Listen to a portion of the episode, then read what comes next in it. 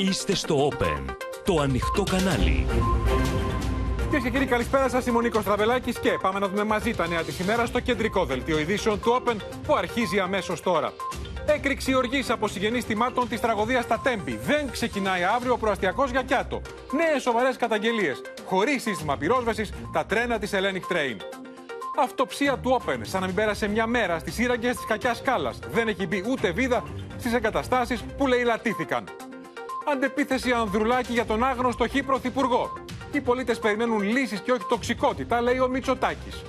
Στο κόκκινο αντιπαράθεση για τον Νίκο Παπαθανάση. Νέο δημοσίευμα για ευνοϊκό διακανονισμό οφειλής 2 εκατομμυρίων ευρώ. Είναι ψέματα, λέει ο ίδιος και προσφεύγει στη δικαιοσύνη. Πληθωρισμό διαρκείας στα τρόφιμα βλέπει ο Χρήστος Ταϊκούρας. Τι απαντά στο Open για το καπέλο σε βενζίνη και ντίζελ. Ανησυχία στη Δύση μετά τις ανακοινώσεις Πούτιν για εγκατάσταση τακτικών πυρηνικών όπλων στη Λευκορωσία. Για ανεύθυνη στάση τον κατηγορεί το ΝΑΤΟ. Δεκάδες τραυματίες σε νέα επεισόδια στη Γαλλία. Βουλιάζει ο Μακρόν στις δημοσκοπήσεις.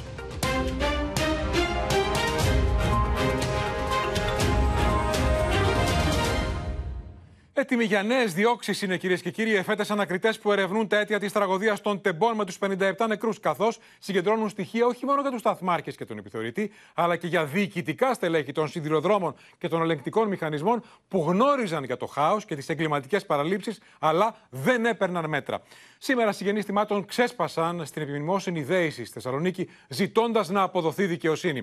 Την ίδια ώρα αποκαλύπτεται ότι δεν μπορούν να ξεκινήσουν αύριο για λόγους ασφαλείας τα δρομολόγια του προαστιακού από Αθήνα προς Κιάτο, ενώ έρχονται στο φως νέα στοιχεία για τους σειρμούς και τις σύραγγες που δείχνουν ότι δεν πληρούσαν τις προδιαγραφές ασφαλείας, ενώ ήταν αδύνατη και η επικοινωνία των μηχανοδηγών μεταξύ τους και με τους σταθμάρχες με το σύγχρονο σύστημα του ΟΣΕ.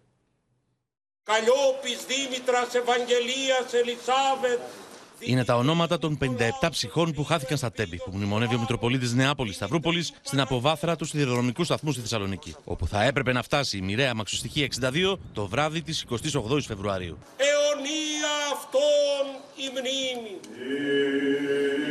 Σε κλίμα βαθιάς οδύνης, 26 ημέρες μετά την πολύ νεκρή σιδηροδρομική τραγωδία, τελέστηκε η επιμνημόσυνη δέηση στο παρεκκλήσι που βρίσκεται μέσα στον τερματικό σταθμό του ΟΣΕ. Με τον πόνο να τον κατακλείζει, αλλά σε ήρεμο τόνο, ο πατέρας της 26χρονη σοπράνο Ελισάβετ Χατζηβασιλείου εξαπέλυσε ένα βαρύ κατηγορό κατά των υπευθύνων της τραγωδίας. Τώρα έπρεπε όχι να έχουν ομολογήσει, ας πούμε. Αυτοί ξέρουν έτσι.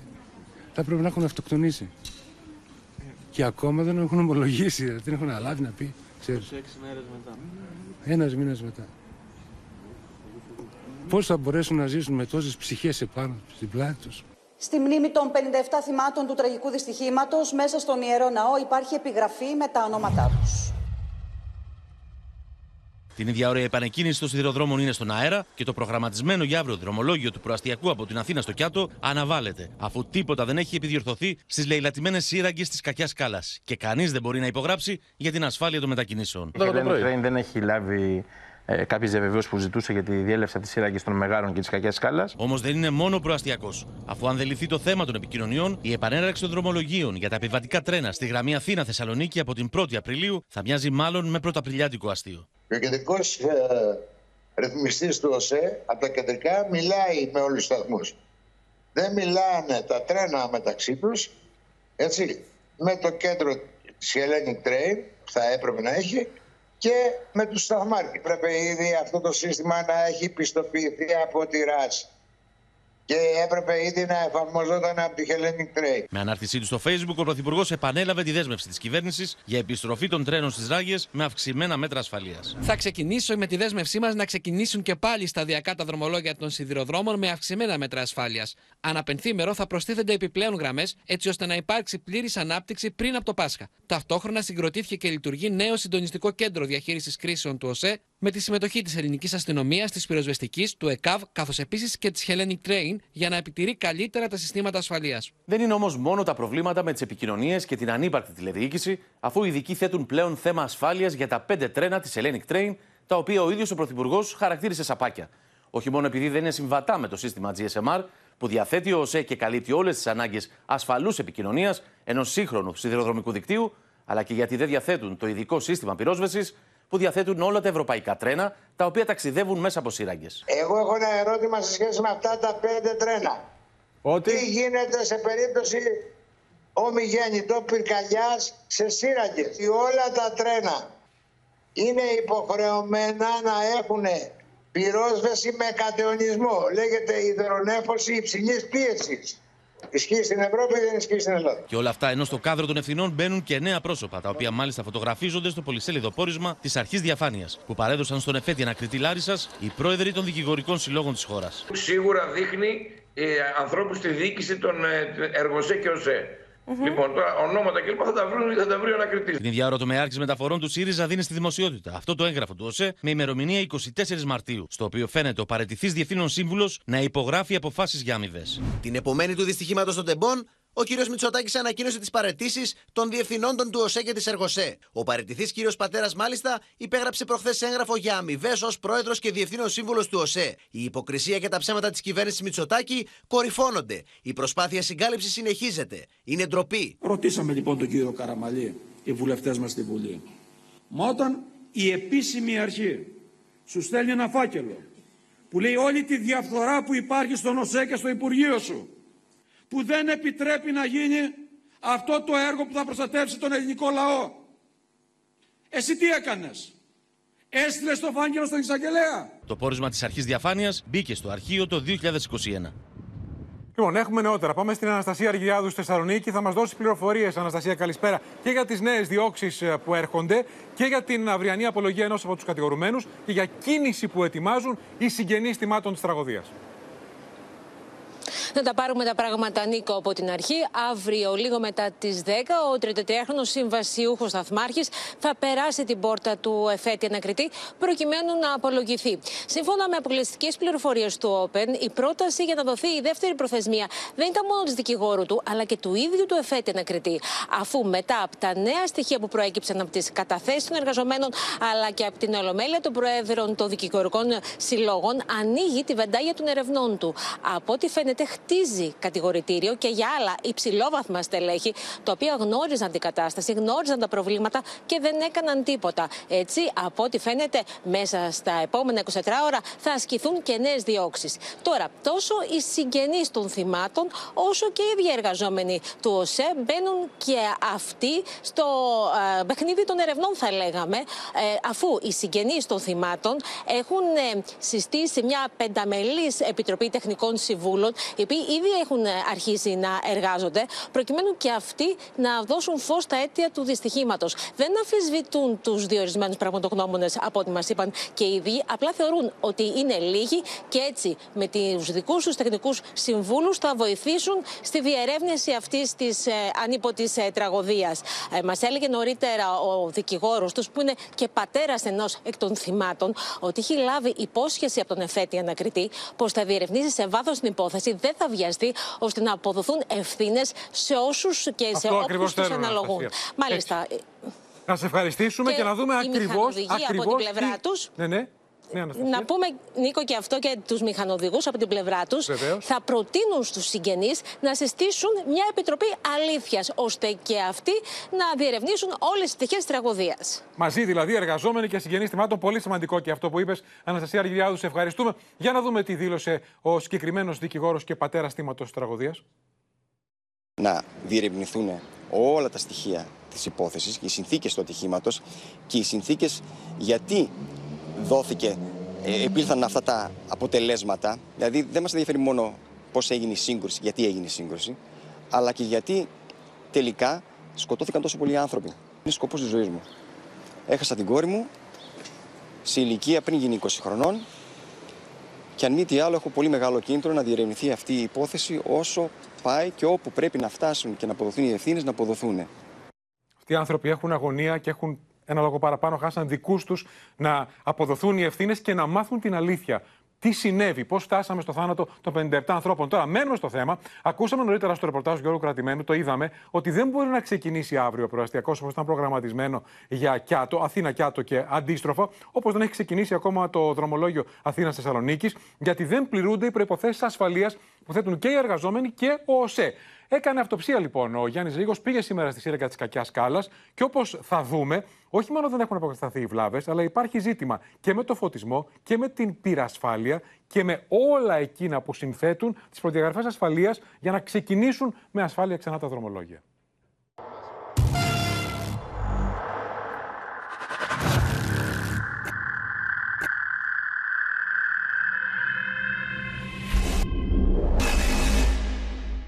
Δύο εβδομάδες μετά την αποκάλυψη του Open για το χάος και το πλιάτσικο μέσα στο τούνελ μήκους 2,5 χιλιόμετρων στην κακιά σκάλα, δεν έχει αλλάξει τίποτα. Και όσο και αν φαίνεται αδιανόητο από αυτή τη σύραγγα, πριν από την τραγωδία στα Τέμπη περνούσαν καθημερινά δεκάδες επιβατικές αμαξοστοιχίες. Είναι η τρίτη φορά που η κάμερα του Open κάνει αυτοψία στην σύραγγα της κακιάς σκάλας. Μέχρι και σήμερα συναντάμε την ίδια εικόνα. Δεν έχει γίνει καμία εργασία αποκατάστασης των σοβαρών ελλείψεων. 26 ημέρες μετά την τραγωδία, κλιμάκια του ΟΣΕ συνεχίζουν να κάνουν καταγραφή των ζημιών και ακόμα δεν έχει γίνει ούτε μία αποκατάσταση βλάβης. Οι εικόνες σοκάρουν. Εδώ σε αυτό το πίνακα ηλεκτρισμού βλέπετε ότι δεν υπάρχει πραγματικά τίποτα. Έχουν κοπεί όλα τα καλώδια, έχει καταστραφεί πλήρως. Δεν λειτουργεί τίποτα μέσα σε αυτήν τη σύραγγα. Και τουλάχιστον όπως αναφέρει ο ΟΣΕ, θα ήθελε να ξεκινήσουν τα δρομολόγια από την Αθήνα προς το Κιάτο και να περνούν μέσα από αυτήν τη σύραγγα που δεν έχει ούτε εξαερισμό ούτε φωτισμό, αλλά το πιο σημαντικό δεν έχει πυρασφάλεια. Μέσα στο σκοτεινό τούνελ δεν λειτουργεί τίποτα. Η εικόνα είναι αποκαρδιωτική. Μέσα στην σύραγγα της κακιάς σκάλας δεν λειτουργεί ούτε ο εξαερισμό. Όπως μπορείτε να δείτε, οι τουρμπίνες είναι ακινητοποιημένες και όλα αυτά γιατί, γιατί έχουν κοπεί τα κεντρικά καλώδια από τους κυνηγούς του χαλκού. Δεν θέλουμε καν να φανταστούμε τι θα μπορούσε να είχε συμβεί το προηγούμενο διάστημα αν δύο τρένα συγκρούονταν μέσα στη σύραγγα ή μία αμαξοστοιχεία έπιανε φωτιά. Υπό φυσιολογικέ συνθήκες θα έπρεπε από τον τοίχο να περνούν καλώδια ηλεκτρισμού. Όπως βλέπετε όμως είναι κενό και η λάμπα είναι μόνη της με τα καλώδια κομμένα. Σε περίπτωση που γίνει κάποιο ατύχημα ή κάποιος χρειαστεί κάτι μέσα στη σύραγγα της κακιάς σκάλας, δεν θα μπορέσει να καλέσει σε βοήθεια. Καθώς το σήμα δεν λειτουργεί, το ίδιο συμβαίνει και με το τηλέφωνο έκτακτης ανάγκης. Το τηλέφωνο έκτακτης ανάγκης και αυτό δεν λειτουργεί. Βλέπετε ότι τα καλώδια είναι κομμένα. Πραγματικά απίστευτο. Κατά τη διάρκεια του ρεπορτάζ, συναντήσαμε ένα από τα κλιμάκια του ΟΣΕ που έκαναν αυτοψία μέσα στη σύραγγα. Αυτή τη στιγμή κάνουμε κάποιους ελέγχους για να αποκαταστήσουμε ό,τι μπορούμε. Και φτάσαμε περπατώντας τουλάχιστον ένα χιλιόμετρο στην έξοδο κινδύνου. Δείτε πραγματικά ποια είναι αυτή η αποκαρδιωτική εικόνα, αυτή η άθλια εικόνα με τις σπασμένες πόρτες που σίγουρα σε καμία περίπτωση, εάν γίνει κάποιο ατύχημα, δεν θα μπορεί κάποιος επιβάτης από το τρένο να βγει από αυτές εδώ τις πόρτες. Δίπλα είναι η πόρτα που οδηγεί στην έξοδο κινδύνου. Σε περίπτωση που γίνει κάποιο ατύχημα και οι επιβάτες χρειαστούν μέσα στο τούνελ να ζητήσουν βοήθεια και να απομακρυνθούν. Σε περίπτωση δε που κάποιος χρειαστεί να καλέσει βοήθεια, σήμα στο κινητό δεν έχουμε, στη μέση του πουθενά μέσα σε ένα τούνελ. Εδώ κάποιος θα μπορούσε σε κανονικές συνθήκες να ζητήσει βοήθεια, να ειδοποιήσει την πυροσβεστική, ένα στενοφόρο, την αστυνομία. Εδώ δεν μπορούμε να κάνουμε απολύτως τίποτα, καθώς τα καλώδια, όπως μπορείτε να δείτε, είναι κομμένα. Πάμε να δούμε πού οδηγεί η συγκεκριμένη έξοδος κινδύνου. Οι πόρτες ανοίγουν και βλέπουμε ένα τούνελ στο βάθος το οποίο κάπου οδηγεί. Όπως μπορείτε να δείτε, υπάρχουν παντού σκουπίδια και στο βάθος μία πόρτα. Μακάρι να μπορέσουμε να ανοίξουμε και να βγούμε. Άγνωστο πάντως παραμένει όχι μόνο πότε θα ξεκινήσουν, αλλά και πότε θα ολοκληρωθεί η αποκατάσταση των ελλείψεων μέσα στη σύραγγα για να μπορέσουν να περνούν με ασφάλεια τα τρένα. Έχουν περάσει 26 ημέρε από την ε, τραγωδία. Έχουν περάσει δύο εβδομάδες από την ημέρα που συμφώνησαν όλα αυτά που βλέπετε να έχουν αποκατασταθεί για να ξεκινήσουν τα δρομολόγια του προαστιακού Αθήνα Κιάτο. Και την κατάσταση την είδατε, δεν χρειάζεται κανένα άλλο σχόλιο. Τώρα, πάμε στην ε, πολιτική επικαιρότητα. Όλο και περισσότερο απλώνεται η φωτιά που άναψε στο προεκλογικό σκηνικό Νίκος Ανδρουλάκης μετά το κατηγορηματικό όχι για πρωθυπουργό Μητσοτάκη Τσίπρα σε περίπτωση μετεκλογικής κυβέρνησης συνεργασίας του Πασόκ με Νέα Δημοκρατία ή με ΣΥΡΙΖΑ. Μετά τη σφοδρή κριτική που δέχθηκε ο Νίκος Ανδρουλάκης, πέρασε σήμερα στην αντεπίθεση επίθεση, βάζοντας στο στόχαστρο και τα δύο μεγάλα κόμματα, λέγοντας επιλέξει ως εδώ με το σύστημα εξουσίας Μητσοτάκη και με το σύστημα εξουσίας Τσίπρα. Ταυτόχρονα υποστήριξε ότι δεν υπάρχει πρωθυπουργός άγνωστος χ, γιατί αν έλεγε όνομα θα περιφρονούσε τη λαϊκή ετοιμιγορία. Πόσα αντίγραφα υπάρχουν από το Η απόσταση μεταξύ Μητσοτάκη και Ανδρουλάκη στη Βουλή πριν την παρέλαση ήταν μικρή. Όμως η στάση του σώματος και το βλέμμα τους που ήταν στραμμένο αλλού είναι ενδεικτικά της ψυχρότητας που επικρατεί μεταξύ τους. Στα πλάνα που έδωσε η δημόσια τηλεόραση, οι δύο άνδρες δεν φαίνονται να ανταλλάσσουν κουβέντα. Ήταν το πρώτο ελληνικό που έγραψε. Δεν υπάρχει πρωθυπουργός άγνωστος χ. Μα αν λέγαμε το όνομα ενός υποψήφιου πρωθυπουργού, τότε θα ήταν που θα περιφρονούσαμε τη λαϊκή ετοιμιγορία. Ο Νίκος Ανδρουλάκης, που μετά τις υποκλοπές μοιάζει να κόβει κάθε γέφυρα με τη Νέα Δημοκρατία, σήμερα απάντησε με διμέτωπο από τη Σπάρτη σε όσους τον κατηγορούν για αλαζονία επειδή απέτησε να είναι πρωθυπουργός άλλο πρόσωπο πλην των δύο αρχηγών, ώστε να μπει το Πασόκ σε κυβέρνηση συνεργασίας. Ω εδώ λοιπόν με το σύστημα εξουσίας του κύριου Τσίπρα και το σύστημα εξουσίας του κύριου Μητσοτάκη. Και ζητά τι από εμά η εγχώρια ολιγαρχία να δείξουμε ανοχή σε όλα αυτά τα φαινόμενα της παρακμής και να πάρω την εντολή που το Σύνταγμα μου δίνει δικαίωμα να έχω στα χέρια μου και να προτείνω Πρωθυπουργό έναν από τους πρωταγωνιστές της απαξίωσης η τοποθέτηση Ανδρουλάκη έρχεται την ώρα που κορυφώνεται η συζήτηση για τις πολιτικές συνεργασίες εν ώψη εκλογών με απλή αναλογική, η οποία εξαφανίζει τις πιθανότητες αυτοδυναμίας. Στον κύριο Ανδρουλάκη θα ήθελα να υπενθυμίσω ότι στο παρελθόν η Νέα Δημοκρατία και το ΠΑΣΟΚ έχουμε συνεργαστεί. Και έχουμε συνεργαστεί με πρωθυπουργό τον αρχηγό του πρώτου κόμματο, τον αρχηγό τη Νέα Δημοκρατία. Το πρώτο κόμμα που θα είναι, κατά την άποψή μου, θα είναι ο ΣΥΡΙΖΑ στι εκλογέ, θα είναι ο, ο πρόεδρό του, θα είναι και ε, πρωθυπουργό Και με ποια θα κυβερνήσει, κύριε Ζαχαρόπουλο. Όταν θα τελειώσουν οι κάλπε και θα κλείσει λοιπόν, θα ε, διερευνηθεί των προοδευτικών δυνάμεων η δυνατότητα διακυβέρνηση. Και ξέρετε, θα υπάρχει κυβέρνηση εκείνη τη στιγμή προοδευτική. Πρόεδρε και ο ΣΥΡΙΖΑ, αν μου επιτρέπετε, παραμένουν αποκομμένοι από την κοινωνική πραγματικότητα. Και γι' αυτό παγιδεύονται και στα διέξοδά τους, που είναι όχι μόνο θεσμικά, αλλά είναι και πολιτικά. Σε αυτό το σκηνικό, κάποιοι δεν αποκλείουν να αναζητηθεί λύση και σε τρίτη εκλογική αναμέτρηση. Όντα υπέρ των αυτοδυνάμων κυβερνήσεων, δεν αποκλείω τίποτα. Την υπολογίστε ότι η απόφαση αυτή είναι πλέον μετά απόφαση όχι του σημερινού Πρωθυπουργού, αλλά είναι της Νέας Δημοκρατίας. Είναι απόφαση που θα γίνει σε διάσκεψη των Προέδρων με την Πρόεδρο Δημοκρατία κλπ. Αν δηλαδή δεν υπάρχει δυνατότητα με σχηματική κυβέρνηση. Εμείς συνεχίζουμε να παλεύουμε για μια προοδευτική κυβέρνηση από την κάλπη τη απλή αναλογική. Οι κυβερνήσεις είναι σαν τα τρένα. Το που θα πάνε δεν το καθορίζει ο μηχανοδηγός. Το καθορίζουν οι ράγες. Όταν είσαι σε λάθος ράγες, θα ακολουθήσεις και λάθος κατεύθυνση. Λοιπόν, για να δούμε, έχει μεγάλο ενδιαφέρον πώς διαμορφώνεται το τοπίο μετά τα όσα είπε σήμερα ο Νίκος Ανδρουλάκης. Στείλανε σε κυβέρνηση και αντιπολίτευση. Σοφία Φασουλάκη, Χρήσο Τσίγουρη. Σοφία, χθες μιλούσαμε για ρήγμα που βαθαίνει. Σήμερα, νομίζω, βλέποντας τον κύριο Ανδρουλάκη, μπορούμε να μιλήσουμε για απόλυτο χάσμα μεταξύ Νέας Δημοκρατίας και Πασόκ. Άρα, ναι, έτσι δείχνουν ε, όλα, Νίκο. Αλλά θα πρέπει να σου πω ότι στην κυβέρνηση λένε πως δεν προτίθενται να σχολιάζουν κάθε κουβέντα που θα λέει ο Νίκος ε, Ανδρουλάκης. Κυριακή, κοντή γιορτή, όλα θα φανούν σε λίγες ημέρες, σε λίγες εβδομάδες, μετά τους εκλογικούς σχηματισμούς, μετά το, το πώς θα διαμορφωθεί ο εκλογικός σχηματισμός και όπως λένε χαρακτηριστικά, αν η κυβερνησιμότητα της ε, χώρας εξαρτάται από τις ψήφους της Νέας Δημοκρατίας και του ΠΑΣΟΚ, τότε ο κύριος Ανδρουλάκης θα πρέπει να αναλάβει την ευθύνη του. Μέχρι ώρας ακούμε τι δεν θέλει ο κύριος Ανδρουλάκης και όχι τι θέλει. Στην κυβέρνηση ξεκαθαρίζουν ότι εδώ και πάρα πολύ καιρό ο Κυριάκος Μητσοτάκης έχει εξ αρχής δηλώσει ότι θέλει να είναι πρώτος και αυτοδύναμος. Μένει να ακούσουμε τι θέλει και ο κύριος Ανδρουλάκης. Για να δούμε. Ε, σε ευχαριστούμε, Σοφία. Πάμε και στον ΣΥΡΙΖΑ, στον Χρήστο Τσιγουρή. Διότι ακούγοντας τον Νίκο Ανδρουλάκη να λέει ως εδώ με το σύστημα Μητσοτάκη και ως εδώ με το σύστημα Τσίπρα, το ερώτημα είναι πώς μετά από αυτά τα μηνύματα α, του Προέδρου του Πασόκ μπορεί να υπάρξει μετακλογική συνεργασία ή σύγκληση Πασόκ-ΣΥΡΙΖΑ. Νίκο, και το ΠΑΣΟΚ και ο ΣΥΡΙΖΑ απευθύνονται κατά κύριο λόγο στη μεγάλη δεξαμενή ψηφοφόρων της κεντροαριστεράς με βάση αυτό το δεδομένο, στην Κουμουνδούρ θεωρούν ότι είναι λογικό να υπάρχει μια ανταγωνιστική ρητορική μέχρι την ώρα της κάλπης.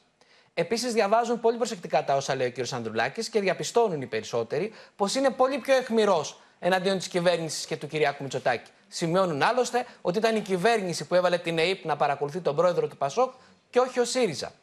Κατόπιν τούτου υποστηρίζουν ότι για την ουσία της πολιτικής ΣΥΡΙΖΑ και ΠΑΣΟΚ έχουν βρεθεί μαζί σε μια σειρά από νομοσχέδια και μπορούν να συζητήσουν για μια σειρά από θέματα που θα αποτελέσουν τη βάση πάνω στην οποία μπορούν να πορευτούν μαζί σε ένα κυβερνητικό σχήμα αν ο ΣΥΡΙΖΑ είναι πρώτος. Δηλαδή, η ενίσχυση του ΕΣΥ, η προστασία της πρώτης κατοικίας, το κοινωνικό κράτος, η κοινωνική στέγη, η λειτουργία της ΕΕΠ, ο εκδημοκρατισμός της, η λογοδοσία για τις παρακολουθήσεις πολιτών θεωρούν ότι μπορεί να αποτελέσουν τη μαγιά αυτής της συνεργασίας και να φέρουν στην ίδια όχθη το ΠΑΣΟΚ και τον ΣΥΡΙΖΑ την επομένη των εκλογών. Για να δούμε, η αλήθεια αυτό που κρατώ και από τους δυο σας είναι ότι το μετεκλογικό τοπίο θα δώσει απαντήσεις σε διαφορετικές συνθήκες. Ε, διαφορετικές και μετά την πρώτη και ιδιαίτερα μετά τη δεύτερη κάλπη. Να σας ευχαριστήσω. Πάμε τώρα, κυρίες και κύριοι, να δούμε τα νεότερα για την υπόθεση του αναπληρωτή Υπουργού Ανάπτυξης Νίκου Παπαθανάση. Καθώς σήμερα επανήλθε το ντοκουμέντο, αναφέροντας ότι έγινε κούρεμα στο δάνειο στο οποίο ήταν εγγυητής ύψους άνω των 2 εκατομμύριων ευρώ, με τον Υπουργό να πληρώνει μόλις 50.000 ευρώ. Ο ΣΥΡΙΖΑ ζητάει νέες απαντήσεις. Ο κ. Παπαθανάσης, σύμφωνα με πηγές του, λέει ότι πράγματι κατεβλήθησαν 50.000 ευρώ, όχι όμως για κούρεμα, αλλά για να κλείσει η πρωτόδικιαστική καταδίκη του για καταδολίευση δανειστών. Θα δούμε στο ρεπορτάζ τι ακριβώς εννοεί και ταυτόχρονα ο κ. Παπαθανάση προειδοποιεί με προσφυγή στη δικαιοσύνη. Χωρίς τέλος η κόντρα για το δάνειο, στο οποίο μπήκε εγγυητής ο Νίκος Παπαθανάση, ένα δάνειο ύψους 2 εκατομμυρίων ευρώ με τους τόκους, που σύμφωνα με νεότερο δημοσίευμα του ντοκουμέντο κουρεύτηκε σε ποσοστό 96% από την τράπεζα, με τον Υπουργό να καταβάλει μόλις το ποσό των 50.000 ευρώ. Αυτές οι αναφορές προκάλεσαν την οργή του αναπληρωτή Υπουργού Ανάπτυξης. Για τη συνεχιζόμενη δεινή συκοφαντική εκστρατεία σε βάρος μου και τη βαρύτατη προσβολή της προσωπικότητάς μου από τον κύριο Κώστα Βαξεβάνη, δηλώνω ότι τον λόγο πλέον θα έχει η ελληνική δικαιοσύνη. Ο ΣΥΡΙΖΑ χαρακτηρίζει δόλιο κακοπληρωτή και ξεχασιάρει τον Υπουργό, ζητώντας εξηγήσεις για τα νέα στοιχεία που παρουσιάζονται στο δημοσίευμα. Αφού χρωστούσε 1,8 εκατομμύρια ευρώ, έκρυψε την περιουσία του για να μην πληρώσει και έχασε στο δικαστήριο για καταδολίευση δανειστών, χθες είπε ότι τάχα δεν θυμάται σε τι συμβιβασμό ήρθε με την τράπεζα. Θα κρατήσουν στα γαλάζια ψηφοδέλτια τον Υπουργό κ. Παπαθανάση, που φαίνεται πως πλήρωσε μόνο 50.000 ευρώ για να κουρέψει οφειλή ύψους σχεδόν 2 εκατομμυρίων ευρώ. Νωρίτερα το πρωί ο Νίκος Παθανάσης είχε μιλήσει για κανιβαλισμό από την εφημερίδα Ντοκουμέντο αλλά και τον ΣΥΡΙΖΑ, διαψεύδοντας όσα του καταλογίζουν. Ανέτρεξαν 18 χρόνια πίσω, το 2005, σε μια εγγύηση που είχα δώσει. Εκεί έχουν φτάσει. Φτάνει πια με αυτή την ελεηνή συμπεριφορά του ντοκουμέντο και του κυρίου Μπαξεβάνη που ταυτίζεται το ΣΥΡΙΖΑ. Ο Άδωνης Γεωργιάδης με μια μακροσκελή δήλωσή του στο Twitter υπερασπίζεται τον Νικό Παθανάση εξηγώντας ο ίδιος τι έχει συμβεί με το επίμαχο δάνειο το οποίο όπως υποστηρίζει όχι μόνο δεν κουρεύτηκε αλλά η τράπεζα συνεχίζει τις ενέργειες για να πάρει πίσω τα χρήματά της. Ο Νίκος Παπαθανάσης παραμένει εγγυητής με το υπόλοιπο της περιουσίας του, το δάνειο είναι ακούρευτο και η τράπεζα συνεχίζει κανονικά τις νομικές ενέργειες της εισπραξής του. Έως τις εκλογές, μόνο τοξικότητα θα έχει να προσφέρει ο ΣΥΡΙΖΑ, καθώς δεν έχει τίποτε απολύτως να πει για το μέλλον της χώρας. Σύμφωνα με τον Νίκο Παπαθανάση, επειδή το δάνειο δεν αποπληρωνόταν από την εταιρεία, στην οποία ήταν και ο ίδιος μέτοχος, η τράπεζα έβγαλε στον πληστηριασμό τα ακίνητα της εταιρείας που είχαν μπει υποθήκη. Στράφηκε όμως και σε βάρος του ιδίου, ανακαλώντας τη γονική παροχή που είχε κάνει, δίνοντας το 50% του σπιτιού του στα παιδιά του. Άσκησε έφεση και τελικά κατέβαλε στην τράπεζα 50.000 ευρώ για το ίμιση της κατοικίας που είχε στην κυριότητά του, ενώ συνεχίζει να διατηρεί την ιδιότητα του εγγυητή για το εταιρικό δάνειο. Πρόκειται για την ίδια κυβέρνηση που κάλυψε τους τραπεζίτες με ακαταδίωκτο ώστε να κουρεύουν ατιμόρυτη τα δάνεια υπουργών, ολιγαρχών, επιτρέποντας τη Νέα Δημοκρατία να χρωστάει εκατομμύρια. Λοιπόν, για να δούμε, Σοφία Βασουλάκη, ξεκινώντας από σένα, τι λένε στην κυβέρνηση με τα νέα δεδομένα που είδαμε στο ρεπορτάζ, αν δηλαδή εξακολουθούν να στηρίζουν τον Νίκο Παπαθανάση. Ναι, οι εξηγήσεις κρίνονται ακόμα επαρκείς, Νίκο. Το είπαμε και χθες. Το λένε και σήμερα. Ξεκαθαρίζεται, όπως λένε στην κυβέρνηση, το τοπίο. Ο κύριος Παθανάσης παραμένει εγγυητής αυτού του δανείου. Ε, ξεκαθαρίστηκε η διαφορά, η νομική διαφορά που είχε με την τράπεζα καταβάλλοντας 50.000 ευρώ μετά την πρώτη αγωγή της α, τράπεζας για την καταδολίευση. Έδωσε λοιπόν το ποσό αυτό για να μην γίνει ανάκληση της γονικής παροχής που είχε κάνει στα παιδιά του και από εκεί και πέρα, εκτός από ότι παραμένει εγγυητής, το βασικό, όπως λένε, είναι ότι το δάνειο αυτό δεν έχει κουρευτεί. Θα πρέπει να σου πω ότι σύμφωνα με πηγές α, της Eurobank λένε... Αυτή ότι, είναι η τράπεζα, ναι. Λένε ότι το δάνειο δεν έχει κουρευτεί ε, του κυρίου Παπαθανάση και ότι μάλιστα έχουν γίνει πολλές α, νομικές ενέργειες. Μάλιστα, όπως μαθαίνουμε, είναι σε εξέλιξη διαδικασία αναδιάρθρωσης της εταιρείας Δομόπολης. Ε, η τράπεζα έχει κινηθεί και για τα, σε πληστηριασμούς όσον αφορά τα ακίνητα που είχε στην κατοχή της αυτή η εταιρεία προκειμένου να αποπληρωθεί το δάνειο. Μένει βέβαια να δούμε σε ποιο ποσοστό έχει αποπληρωθεί το δάνειο αυτό. Μένει, μένει ενεργό αυτό το ποσό των 2 εκατομμυρίων; Είναι, πολύπλοκο το είναι θέμα, ένα θέμα. α- αλλά εγώ κρατώ αυτό που είπε η Σοφία, ότι η πλευρά του Υπουργού λέει ότι οι 50.000 ευρώ δεν αφορούν ε, κούρεμα, αλλά αφορούν το κλείσιμο της πρώτης ιστορίας της καταδίκης του για καταδολίευση δανειστών. Δηλαδή ότι είχε μεταβάσει την περιουσία του για να μην βγει στο σφυρί, ήταν εγκυτή του δανείου. Να σε ευχαριστήσουμε. Πάμε στον Χρήστο Τσιγουρή για να δούμε τι λένε από τον ΣΥΡΙΖΑ, διότι δεν την ανακοίνωσε μετά την, α, το νέο δημοσίευμα τε- του ντοκουμέντο. Α, και ουσιαστικά μιλούν και στο ΣΥΡΙΖΑ για κούρεμα. Τώρα που ο Υπουργός λέει αυτά ότι δεν ήταν κούρεμα και η τράπεζα, τι λένε, Χρήστο; αναρωτιούνται αν ε, το νόμιμο μπορεί πάντα να είναι και ηθικό. Γιατί εδώ δεν μιλάμε για έναν οποιοδήποτε πολίτη, μιλάμε για τον αναπληρωτή Υπουργό Ανάπτυξης, ο οποίος κατάφερε, ενώ ήταν Υπουργός το 2021, να προχωρήσει σε ένα συμβιβασμό για ένα μεγάλο δάνειο και στην αξιωματική αντιπολίτευση αναρωτιούνται αν αυτή είναι η συμπεριφορά που επιφυλάσσουν οι τράπεζες και η ευελιξία που δείχνουν οι τράπεζες απέναντι σε δανειολήπτες που κινδυνεύουν να χάσουν το σπίτι τους για πολύ μικρότερα ποσά ή απέναντι σε πρόσωπα, σε απλούς πολίτες που έχουν μπει εγγυητές για δάνεια φίλων ή συγγενών τους. Υποστηρίζουν ότι η διαδικασία που έχει ακολουθηθεί, ακόμα και αν είναι νομότυπη, υπάρχει, δημιουργεί πολιτικό ζήτημα για τον Υπουργό, ο οποίος από τη θέση του Υπουργού μπορούσε να έχει σχέση με τις τράπεζες και να διαπραγματευτεί με περισσότερη ισχύ. Αυτό είναι ένα θέμα το οποίο θα δούμε, Νίκο, τα επόμενα 24 ώρα να εξελίσσεται και να μένει πολύ ψηλά στην ατζέντα της εξωματικής αντιπολίτευσης, η οποία θυμίζει ότι η Νέα Δημοκρατία ήταν το κόμμα που είχε τον βουλευτή Πάτσι, ο οποίος δραστηριοποιείται με φαντς και εξυπηρετητές δανείων. Κρατούν ότι ο κύριος Παπαθανάσης απέφυγε το πρώτο 24ωρο να δώσει συγκεκριμένες αναφορές για το εύρος της οφειλής, στη βάση πάντα της εγγύησης που είχε συναυθεί, καθώς όταν αποδέχτηκε ότι τον ενόχλησαν φαντς και εξυπηρετητές, δεν αποκάλυψε ποιο ήταν το ύψος της οφειλής. Για ποιο λόγο δηλαδή τον αναζητούν οι δανειστές του. Μένει να δούμε τα 20 επόμενα 24 ώρα πώς θα συνεχιστεί αυτή η σύγκρουση. Θα παρακολουθήσουμε και, τις, ε, και τα όσα στοιχεία έρχονται στο φως και τις τοποθετήσεις των δύο πλευρών ε, και θα ερευνήσουμε το θέμα. Να σε ευχαριστήσουμε, Χρήστο Τσιγουρή. Πάμε τώρα, κυρίες και κύριοι, στο μέτωπο της ακρίβειας, με την οποία συνεχίζουν να είναι αντιμέτωποι οι καταναλωτές. Τη βλέπουν στα ράφια των ε, σούπερ μάρκετ και όχι μόνο, με τον ε, αρμόδιο Υπουργό Οικονομικών, τον κύριο Χρήστο Σταϊκούρα, το πρωί. Εδώ στο Open να προβλέπει πληθωρισμό διαρκείας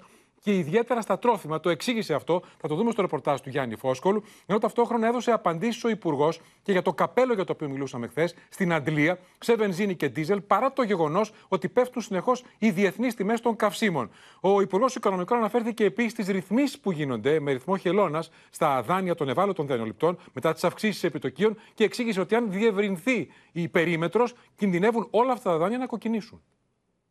Όλος ο κόσμος τα φέρνει δύσκολα. Θέλει ένα καλό προγραμματισμό του ώστε να τα φέρνει σε βόλτα. Χωρίς τέλος είναι ο εφιάλτης της ακρίβειας που θα επιμείνει ολόκληρο το 2023 με επίκεντρο τα τρόφιμα. Ο Υπουργός Οικονομικών Χρήστος Ταϊκούρα, μιλώντας στην πρωινή εκπομπή του Open, ξεκαθάρισε πως ο πληθωρισμός φέτος θα είναι μεν χαμηλότερος από το 2022, αλλά θα είναι επίμονος με μέσο όρο το 4,5% για ολόκληρο το 2023. Το 2023 θα υπάρχει ένας, ψη- ένας πληθωρισμός ο οποίος θα είναι χαμηλότερος από το 2022, αλλά είναι επίμονος. Όλο το 2023 ο πληθωρισμός θα είναι περίπου στο 4,5%. Το πρόβλημα πλέον είναι στα τρόφιμα, με την ακρίβεια να τρέχει στα ράφια των σούπερ μάρκετ με 14,8%, όταν ο γενικός δείκτης του πληθωρισμού είναι 6,1%. Οι προσφορές είναι καλύτερες το καλάθι. Είναι πολύ πιο κάτω. Το καλάθι είναι μια, μια γενικότητα. Η ακρίβεια καίει και στα καύσιμα, με τις τιμές του πετρελαίου Brent να αποκλιμακώνονται σημαντικά στις διεθνείς αγορές, αλλά να παραμένουν στα ύψη στην Αντλία. Υπάρχει μια χρονική απόκληση μεταξύ της μείωσης των προϊόντων που είπατε εσείς στις διεθνείς αγορές και τα χρηματιστήρια και της απόδειξης αυτής της μείωσης στο πορτοφόλι του πολίτη, στη συγκεκριμένη περίπτωση μέσω της αντλίας.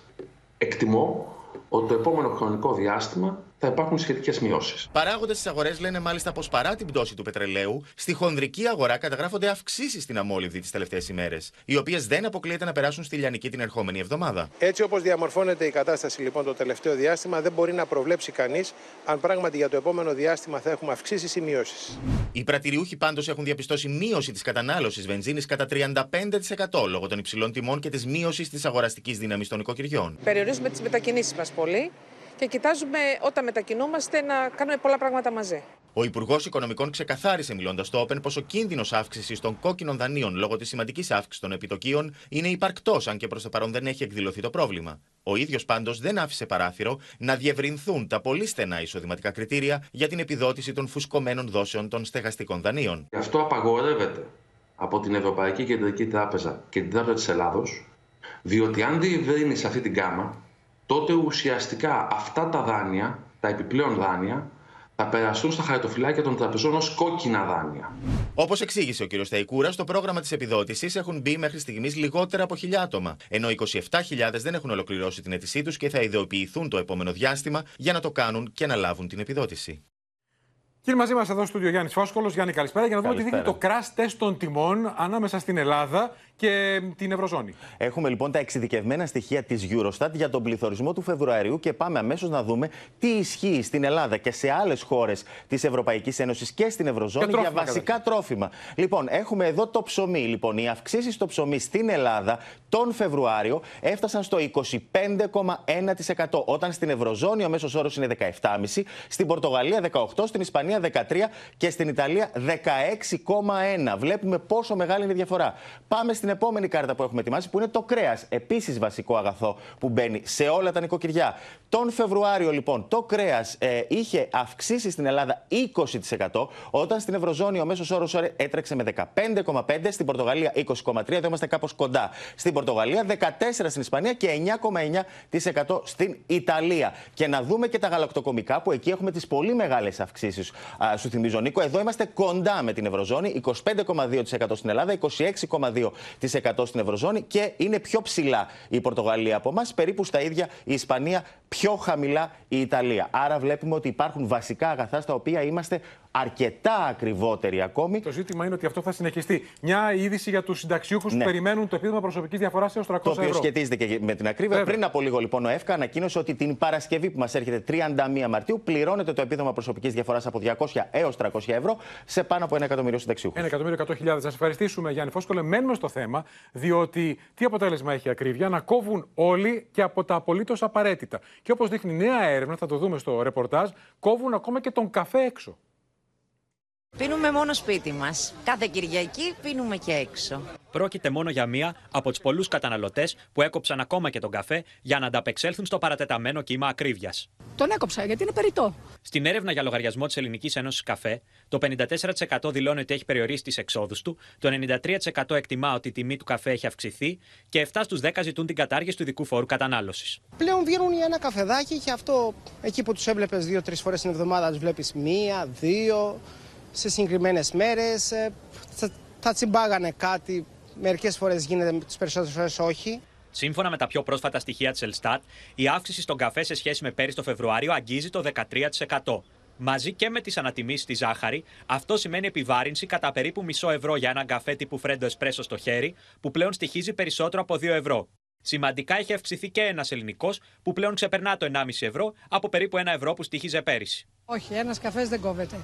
Άλλα πράγματα μπορεί να κόψουμε, αλλά τον καφέ όχι, δεν θα τον κόψουμε. Σύμφωνα με τις τελευταίες έρευνες, περισσότεροι από τους μισούς Έλληνες έχουν κόψει τα έξοδα ακόμα και σε βασικά αγαθά, ενώ πάνω από 50% έχει περιορίσει ακόμα και την αγαπημένη συνήθεια του καφέ. Τη μελανή εικόνα συμπληρώνει η έρευνα της Ένωσης Εργαζόμενων Καταναλωτών της ΓΕΣΕΕ, όπου μεταξύ άλλων 86,8% δηλώνει ότι περιόρισε τη θέρμανση, 77,3% ότι έκοψε τις μετακινήσεις με ΙΟΤΑΧΗ, 74,5% ότι αποφεύγει τη χρήση φούρνου και ηλεκτρικής κουζίνας και 59,5% δηλώνει ότι δεν μπορεί να κάνει διακοπές για μία εβδομάδα το χρόνο. Και δεν είναι μόνο ο καφές, είναι όλα τα προϊόντα.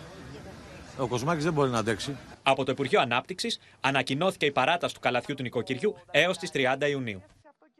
Τώρα πάμε στα μέτωπα του πολέμου, κυρίες και κύριοι, καθώς προκαλεί παγκόσμια ανησυχία η ανακοίνωση του Πούτιν ότι η Ρωσία θα εγκαταστήσει τακτικά πυρηνικά όπλα στη Λευκορωσία, κατηγορώντας ταυτόχρονα τη Δύση ότι σχηματίζει αντιρωσικό μέτωπο που μοιάζει με την ναζιστική Γερμανία του Χίτλερ. ΝΑΤΟ, Ευρωπαϊκή Ένωση και Κίεβο κατηγορούν τη Μόσχα για επικίνδυνη και ανεύθυνη κλιμάκωση που απειλεί το διεθνές σύστημα ασφαλείας στο σύνολό του, ενώ το Βερολίνο κάνει λόγο για πυρηνικό εκφοβισμό. Πριν από λίγο η Ουκρανία ζήτησε την επίγουσα σύγκληση του Συμβουλίου Ασφαλείας του ΟΗΕ και κάλεσε Ευρώπη και G7 να δώσουν άμεση απάντηση στον Πούτιν. 10 самолетов готовы для применения такого типа оружия. Первое. Мы уже э, передали в Беларусь э, наш э, известный, очень эффективный комплекс «Искандер». Ο Βλαντίμιρ Πούτιν διαμηνύει στη Δύση πω η Ρωσία θα μεταφέρει τακτικά πυρηνικά όπλα στη Λευκορωσία και κλιμακώνει το επίπεδο τη απειλή.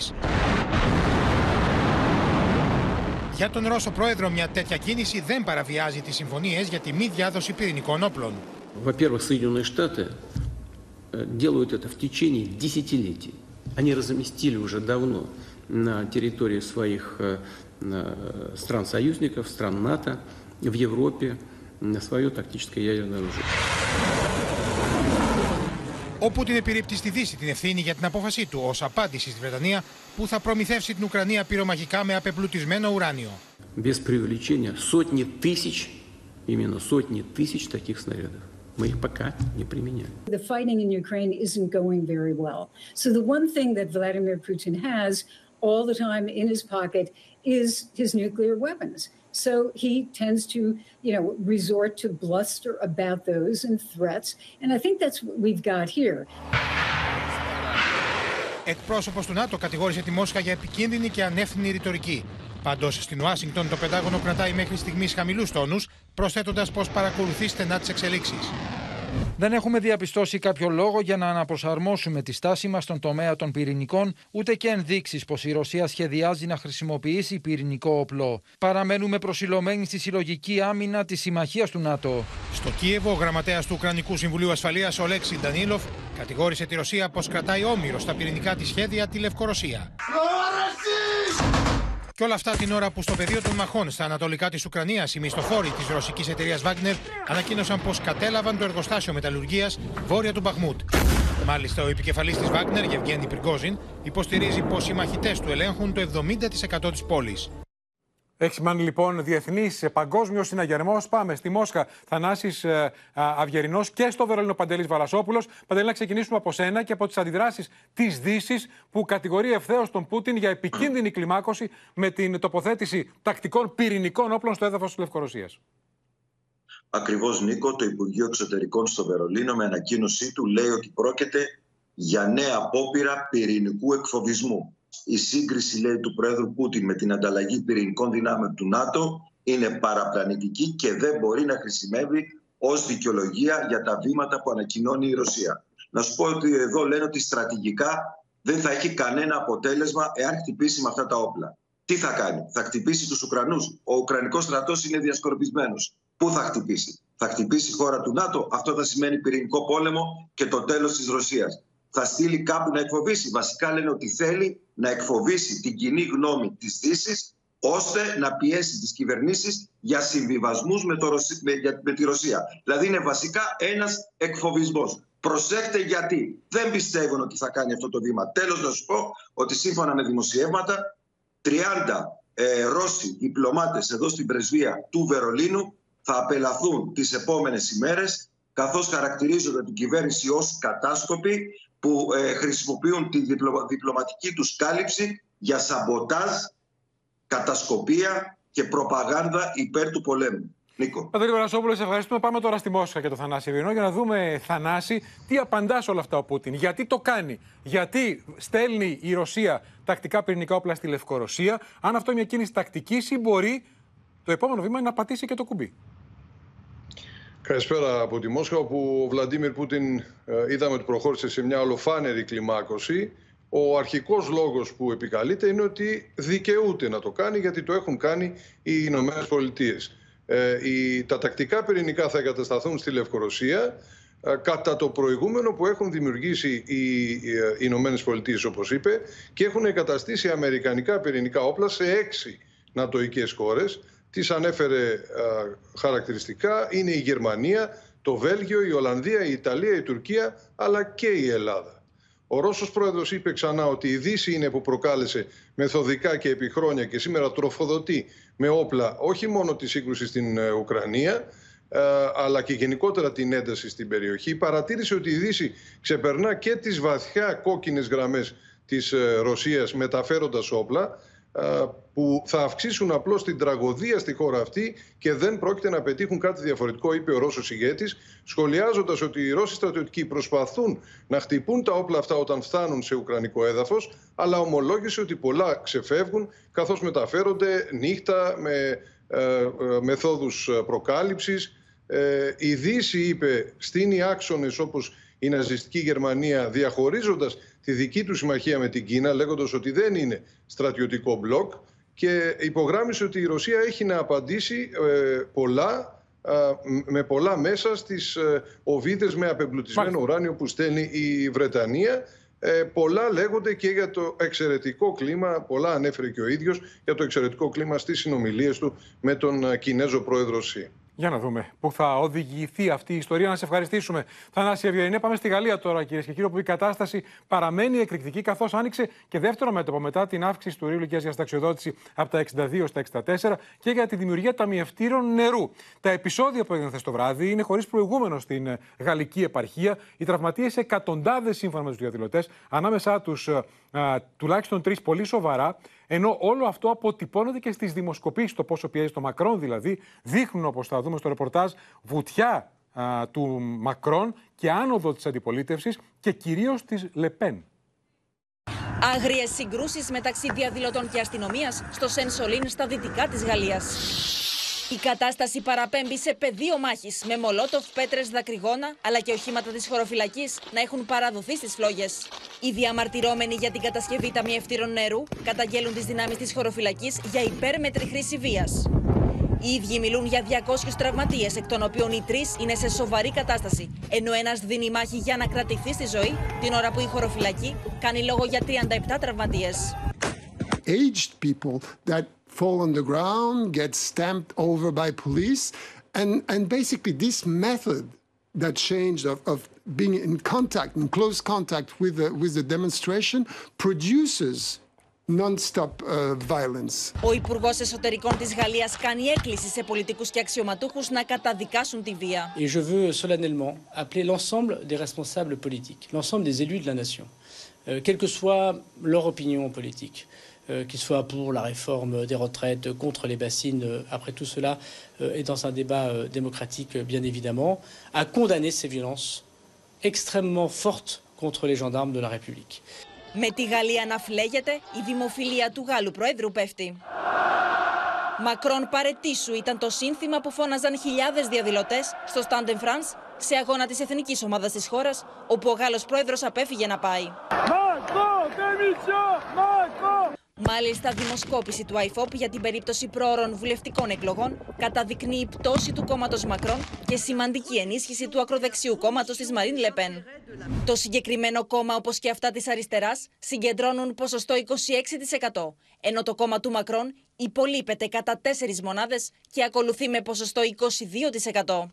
Με την οργή στη Γαλλία να μην καταλαγιάζει και εν ώψη του νέου καλέσματος για διαδηλώσεις την Τρίτη, ο Εμμανουέλ Μακρόν θα συναντήσει αύριο την Πρωθυπουργό Ελίζαμπεθ Μπόρν στο Ελιζέ και τους επικεφαλεί της κοινοβουλευτικής του ομάδας. Πάμε τώρα στα ελληνοτουρκικά, κυρίες και κύριοι, για να δούμε τι κρύβει η επίθεση φιλίας από την Άγκυρα προς την Ελλάδα μετά τις ευχετήριες επιστολές που έστειλε χθες, επέτειο της 25η Μαρτίου, ο Ερντογάν και ο Τσαβούσογλου στην ελληνική πολιτική ηγεσία, σε Μητσοτάκη και Δένδια. Πράγμα ασυνήθιστο με τον Νίκο Δένδια μάλιστα να επισημαίνει ότι αυτό είναι σε πλήρη συμμόρφωση και με την αλλαγή στάσης της Τουρκίας στο Αιγαίο. Μηδέν προκλήσεις το τελευταίο διάστημα. Ωστόσο, πολλοί παρατηρητές, όπως θα δούμε στο ρεπορτάζ, λένε ότι πίσω από αυτή την αλλαγή στάσης της Τουρκίας κρύβεται μια σκοπιμότητα. Δηλαδή να δείξει καλό πρόσωπο για να τη δώσουν οι Αμερικανοί τα F-16. Έτοιμη να ανταποκριθεί σε κάθε βήμα αποκλιμάκωσης και κίνηση καλής θέλησης εκ μέρους της Άγκυρας είναι η Αθήνα, που βλέπει μια εντυπωσιακή μεταστροφή στην τουρκική στάση απέναντι στην Ελλάδα, με τελευταία πράξη την επίθεση φιλίας Ερντογάν και Τσαβούσογλου, με συγχαρητήριες επιστολές για την 25η Μαρτίου στον Κυριάκο Μητσοτάκη και στον Νίκο Δένδια. Η τουρκική πραγματικότητα η μετατοπίζεται από το ανύπαρκτο. Δεν υπάρχουν παραβιάσει στο Αιγαίο, δεν υπάρχουν αποκριτήσει, δεν υπάρχει τοξική διατύπωση λόγου, δεν υπάρχει λεκτική επιθετικότητα, δεν υπάρχει απειλή χρήσης βία. Η Ελλάδα πάντοτε ε, έλεγε και επιδιώκει το διάλογο κατά ακριβώς από αυτές τις συνθήκες. Οφείλουμε λοιπόν, έχουμε υποχρέωση, αν θέλετε, να ανταποκριθούμε σε μια τέτοια τουρκική συμπεριφορά. Κοινή συνισταμένη στις επιστολές Ερντογάν και Τσαβούσογλου είναι η αναφορά του στη θετική προοπτική που υπάρχει για ακόμη μεγαλύτερη βελτίωση των ελληνοτουρκικών σχέσεων στο μέλλον. Είμαι πεπισμένος ότι η σχέση και συνεργασία μεταξύ των χωρών μας θα αναπτυχθούν περαιτέρω με τις κοινέ μας προσπάθειες στην προσεχή περίοδο. Το, το αν αυτό θα θα έχει μια ευτυχή κατάληξη ή είναι απλώς ένα πραγματικό φαινόμενο, αυτό μόνο ο χρόνος μπορεί να το δει. Το θετικό κλίμα ευνοείται και από τον περιορισμό των ασκήσεων Ελλάδας και Τουρκίας στις απολύτως απαραίτητες λόγω της προεκλογικής περίοδου και στις δύο χώρες. Ενώ μετά την επίσκεψη του Υφυπουργού Εξωτερικών Κώστα Φραγκογιάννη στην Άγκυρα, συνεχίζονται οι συνομιλίες για τη θετική ατζέντα με βασικά θέματα την εμπορική και τουριστική συνεργασία. Δεν είναι λίγοι ειδικοί που πίσω από την εντυπωσιακή μεταστροφή στη στάση της Άγκυρας βλέπουν μια κίνηση τακτικής για να μπορέσει ο Ερντογάν να βγει από τη δύσκολη οικονομική θέση μετά τους σεισμούς αλλά και να ξεκλειδώσει την προ προμήθεια των F-16. Έχουν ρίξει τους τόνους οι Τούρκοι και έχουν ρίξει τους τόνους διότι υπάρχει αφενός μία πίεση στο Κογκρέσο να άρει τις επιφυλάξεις προκειμένου η Τουρκία να πάρει τα F-16 αφενός. Αφετέρου η Τουρκία διαπραγματεύεται με τη Δύση διότι χρειάζεται και πόρους, χρειάζεται χρήματα μετά τους σεισμούς. Νομίζω ότι η Άγκυρα κατανοεί ότι θα υπάρχει μικρή προθυμία στην Ουάσιγκτον, ειδικά στο Κογκρέσο, να εξετάσει σημαντικές νέες πωλήσεις όπλων στην Τουρκία, εκτός εάν υπάρξει πρόοδος σε μια σειρά πολιτικών διαφορών με την Τουρκία.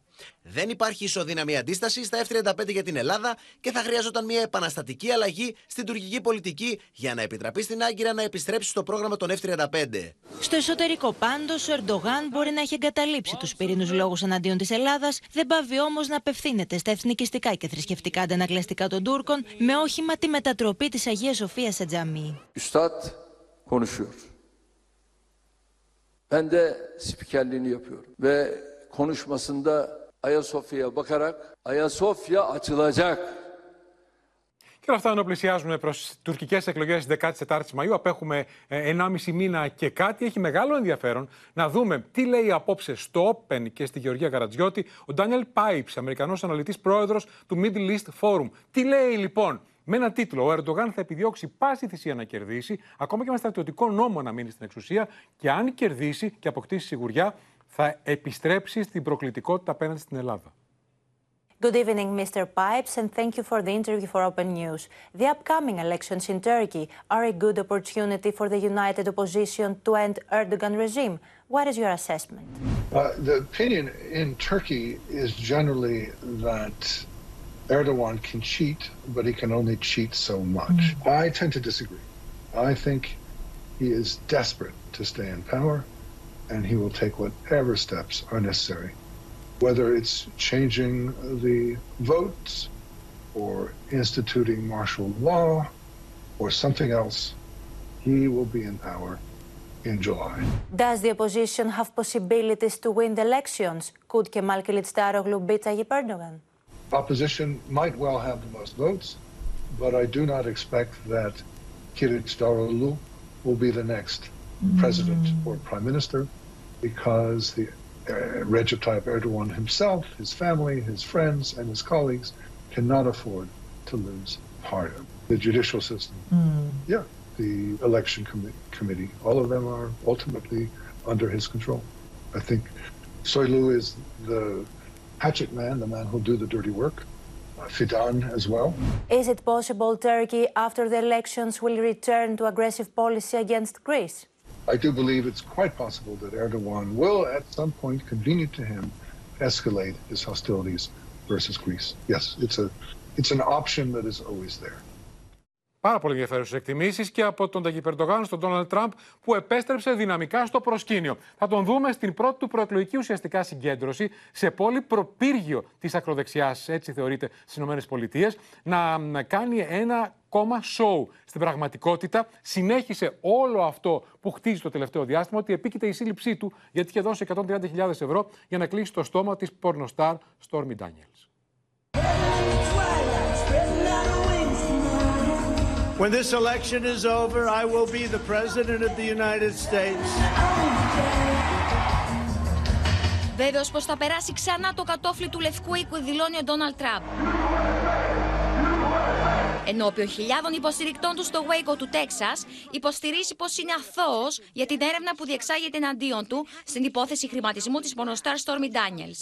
The District Attorney of New York, under the auspices and direction of the Department of Injustice in Washington, D.C., was investigating me for something that is not a crime, not a misdemeanor, not an affair. If Trump got arrested for the charges they're talking about now, uh, I would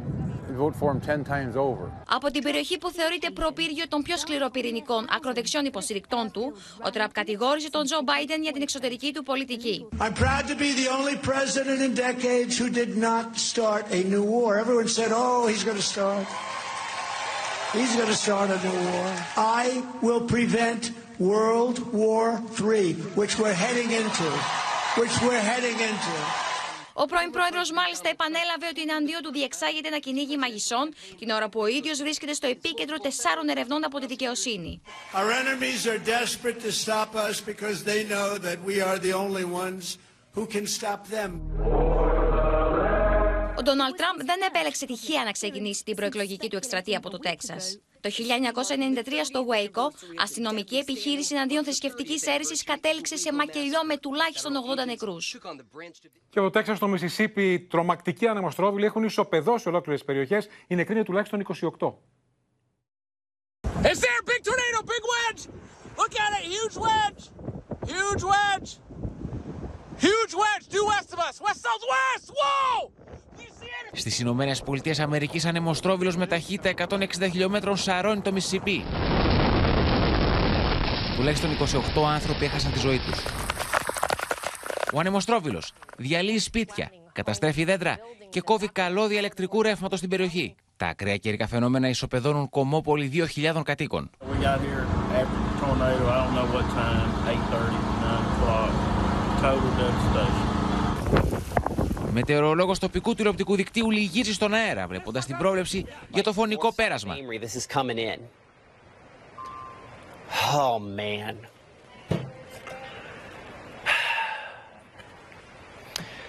Dear Jesus, please help them. Οι καταιγίδες προκάλεσαν διακοπή ρεύματος σε περισσότερο από 100.000 σπίτια και επιχειρήσεις σε Μississippi, Αλαμπάμα και Τένεση. Στην Ισπανία, η πύρινη λέλαπα μένεται ανεξέλεκτα. Η πυρκαγιά κατακαίει εκτάσεις στο ανατολικό τμήμα της χώρας. Οι αρχές έδωσαν εντολή για απομάκρυνση 1.500 ανθρώπων από κοινότητα βόρεια της Βαλένθια. Οι πυροσβεστικές δυνάμεις κάνουν υπεράνθρωπες προσπάθειες για να κατασβέσουν τις φλόγες. Τρομακτικές εικόνες. Για να δούμε τώρα ένα θέμα διαφορετικό. Να δούμε πώς ένα υπερσύγχρονο τουρκικό νοσοκομείο, κολοσσός, που βρίσκεται στο Πότριμο στην Αλικαρνασό, ψαρεύει ασθενείς στα Δωδεκάνησα.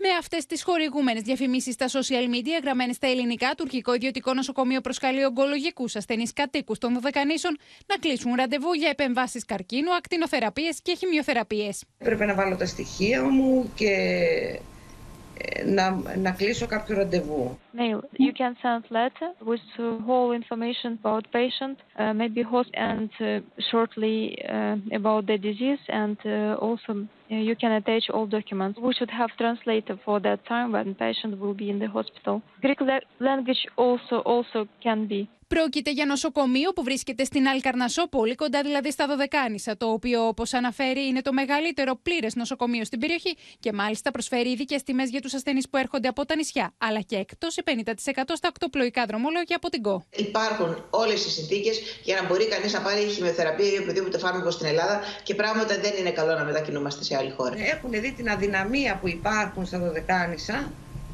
και καλώς έχουν κάνει μία κλινική. Οι άνθρωποι που πρέπει να κάνουν συνδυαστικές θεραπείες, δηλαδή πρέπει να κάνουν χημειοθεραπεία και ακτινοβολία.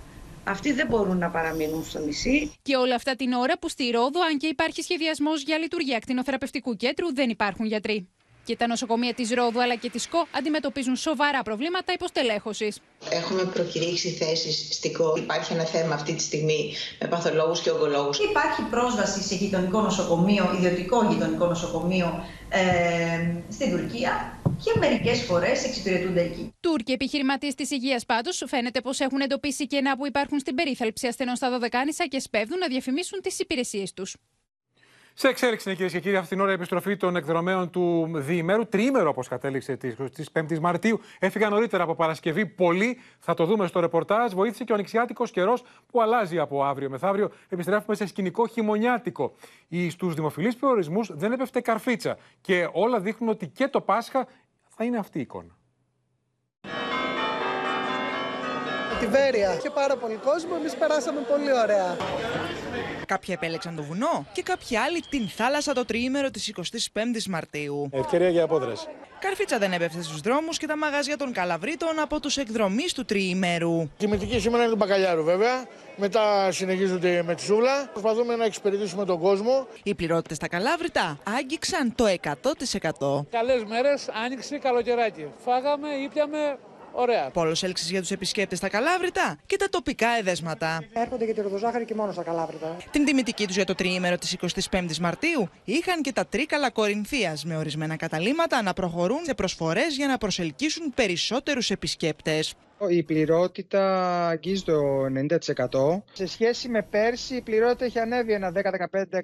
Είναι πιο ασταθής, δηλαδή είναι πιο της τελευταίας στιγμής. Στην περιοχή για το τρίμερο υπήρξαν κάποιες προσφορές ε, ή κάποια πακέτα τριών νυχτερεύσεων. Ε, αλλά γενικά οι τιμές είναι ακόμα συγκρατημένες. Άλλοι πάλι επέλεξαν να περάσουν το τριήμερο με θέα το απέραντο γαλάζιο των ελληνικών νησιών. Και αυτοί που είναι ανοιχτοί έχουν 90% πληρότητα. Τα υπόλοιπα ξενοδοχεία θα είναι ανοιχτά αρχές Απριλίου έτσι ώστε να είμαστε πανέτοιμοι και για το καθολικό Πάσχα και για το Ορθόδοξο. Μιλάμε για 70%. Τιμές για τα δωμάτια θα ξεκινήσουν από 70 ευρώ και ανεβαίνουν 80, 90 ε, μέχρι 100 ευρώ. Οι μεγάλες πληρότητες που σημειώθηκαν στους δημόφιλους τουριστικούς προορισμούς είναι προάγγελος για το Πάσχα, καθώς οι κρατήσεις είναι ήδη αυξημένες.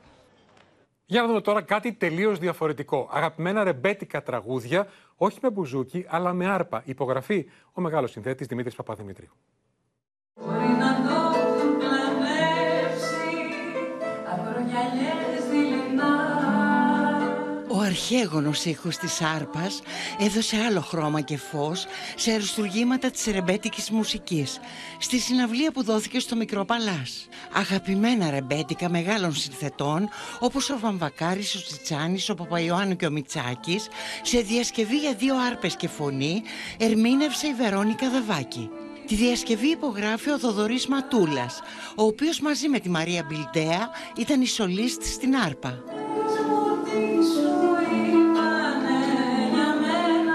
Αλλάζουν ε, τα χρώματα, αλλά παραμένει το ίδιο το θέμα. Ε, η σύνθεση παραμένει η ίδια του πίνακα, ας πούμε.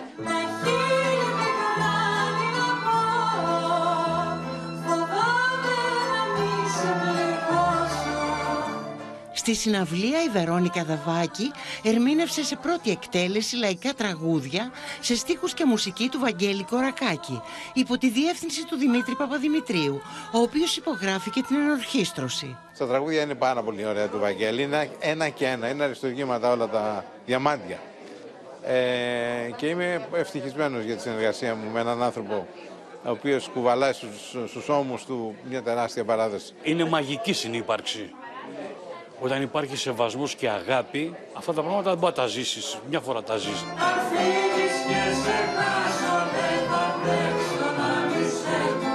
Τα λαϊκά του Βαγγέλη Κορακάκη υπό τον τίτλο «Η φλόγα κρύβει βάσανο» και οι πρωτότυπες διασκευές των ρεμπέτικων θα εκδοθούν σύντομα στο πλαίσιο της σειράς «Ελληνικό Σχέδιο» που διευθύνει ο Δημήτρης Παπαδημητρίου με την υποστήριξη του Ιδρύματος Ωνάση. Και στο σημείο αυτό, κυρίες και κύριοι, 12 λεπτά πριν από τις 8 ολοκληρώθηκε και απόψε το κεντρικό δελτίο ειδήσεων. Μείνετε στο όπεν. Αμέσω τώρα ακολουθεί η αμερικανική ταινία, κομμωδία, έρωτας στην τύχη. Από όλους εμάς, καλό σας βράδυ και καλή εβδομάδα.